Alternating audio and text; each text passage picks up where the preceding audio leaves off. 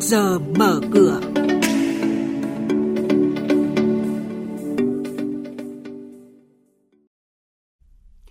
Thưa quý vị và các bạn, bất động sản Phan Thiết sôi động với các dự án hạ tầng giao thông lớn được khởi động trong tháng 3 này. Nhận định của chuyên gia về diễn biến đáng chú ý của thị trường nguyên liệu công nghiệp thế giới thời gian gần đây. Những thông tin này và một số hoạt động giao dịch đáng chú ý trên thị trường chứng khoán sẽ có trong bản tin trước giờ mở cửa ngay sau đây. Mời quý vị và các bạn cùng nghe. Thưa quý vị và các bạn, Thủ tướng Chính phủ vừa phê duyệt chiến lược phát triển kinh tế tập thể, hợp tác xã giai đoạn 2021-2030.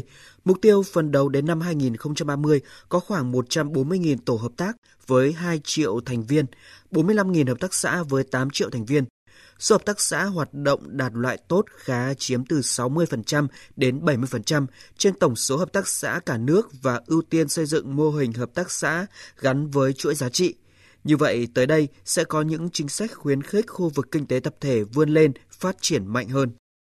Lễ khởi công dự án đường cao tốc Phan Thiết Dầu Dây và thông tin khởi công sân bay Phan Thiết trong tháng 3 này đã trở thành đòn bẩy tăng giá trị bất động sản ở Phan Thiết, nhất là phân khúc bất động sản du lịch nghỉ dưỡng. Lợi thế hạ tầng vượt trội giúp bất động sản ở Phan Thiết là lựa chọn đầu tư có tỷ suất sinh lời hấp dẫn và khiến nơi đây trở thành tổ đại bàng, thu hút nhiều nhà đầu tư nhạy bén. Tuy nhiên, chuyên gia khuyên cáo nhà đầu tư luôn phải cân nhắc các yếu tố vị trí, thời điểm và đơn vị quản lý chuyên nghiệp. Xin lưu ý nhà đầu tư hôm nay là ngày giao dịch không hưởng quyền nhận cổ tức đợt 1 năm 2020 của công ty nhựa Hà Nội, mã chứng khoán NHH. Ngày đăng ký cuối cùng là ngày 18 tháng 3. Theo đó, cổ tức sẽ được trả bằng tiền mặt theo tỷ lệ 10%, thanh toán bắt đầu từ ngày 20 tháng sau. Cũng từ hôm nay đến giữa tháng sau, ông Nguyễn An Ngọc, Chủ tịch Hội đồng Quản trị Công ty Đầu tư Xây dựng và Phát triển Đô thị Thăng Long, mã chứng khoán TLD, đăng ký bán ra 4 triệu cổ phiếu TLD. Dự kiến giao dịch thành công, ông Nguyễn An Ngọc sẽ giảm sở hữu tại TLD xuống còn hơn 4 triệu cổ phiếu, tỷ lệ 10,24%. Về diễn biến giao dịch trên thị trường chứng khoán, thưa quý vị và các bạn, sáng qua thị trường chịu áp lực bán mạnh nên nhanh chóng giảm điểm, nhưng tại mỗi nhịp giảm, lực cầu bắt đáy đều hoạt động tích cực, giúp VN Index không giảm quá sâu và thanh khoản theo đó cũng tăng lên rất nhanh.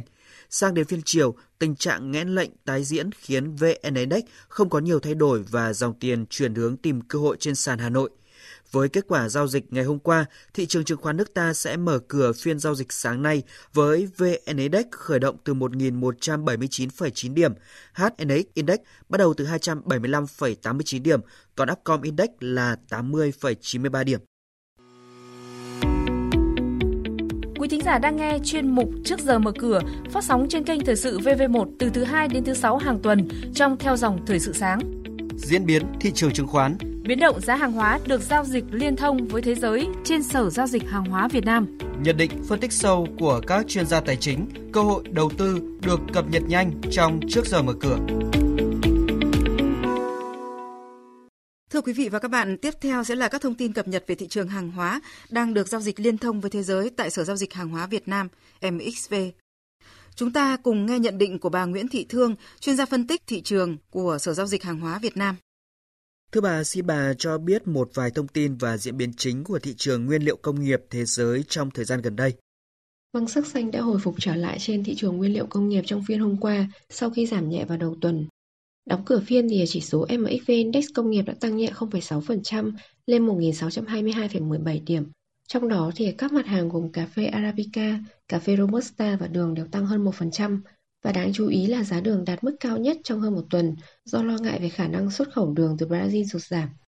Trên thế giới hiện nay thì đại dịch Covid-19 đang khiến các cảng biển quan trọng ở tình trạng quá tải và thiếu container, thế nên việc vận chuyển hàng hóa sẽ gặp khó khăn hơn rất nhiều. Cũng nhờ một phần này mà lượng đường nhập khẩu về Việt Nam được hạn chế phần nào, dù vẫn cao hơn mức trung bình năm trước. Vâng, theo diễn biến thị trường thế giới này thì bà có thể cho biết thêm một số nhận định về thị trường đường của Việt Nam trong thời gian tới. Vâng, dự kiến vụ ép của niên vụ 2020-2021 của ngành đường Việt Nam sẽ cơ bản kết thúc trong tháng 3. Các loại đường có nguồn gốc nhập khẩu sẽ tiếp tục tràn vào Việt Nam, bất chấp khủng hoảng logistics đối với đường chính ngạch và việc kiểm soát biên giới đối với đường nhập lậu. Như vậy thì à, nguồn cung đường vẫn sẵn có và không có hiện tượng thiếu hụt đường trong tháng 3, tháng 4 và ưu thế thị trường thì vẫn thuộc về các loại đường có nguồn gốc nhập khẩu. Do sản lượng đường sản xuất trong nước thấp, những tháng tiếp theo của thị trường sẽ phụ thuộc nhiều hơn đến nguồn cung từ đường nhập khẩu và giá đường trong nước sẽ có những diễn biến gắn với giá đường thế giới vốn có nhiều biến động khó lường. Vâng, xin trân trọng cảm ơn bà với những thông tin và nhận định vừa rồi.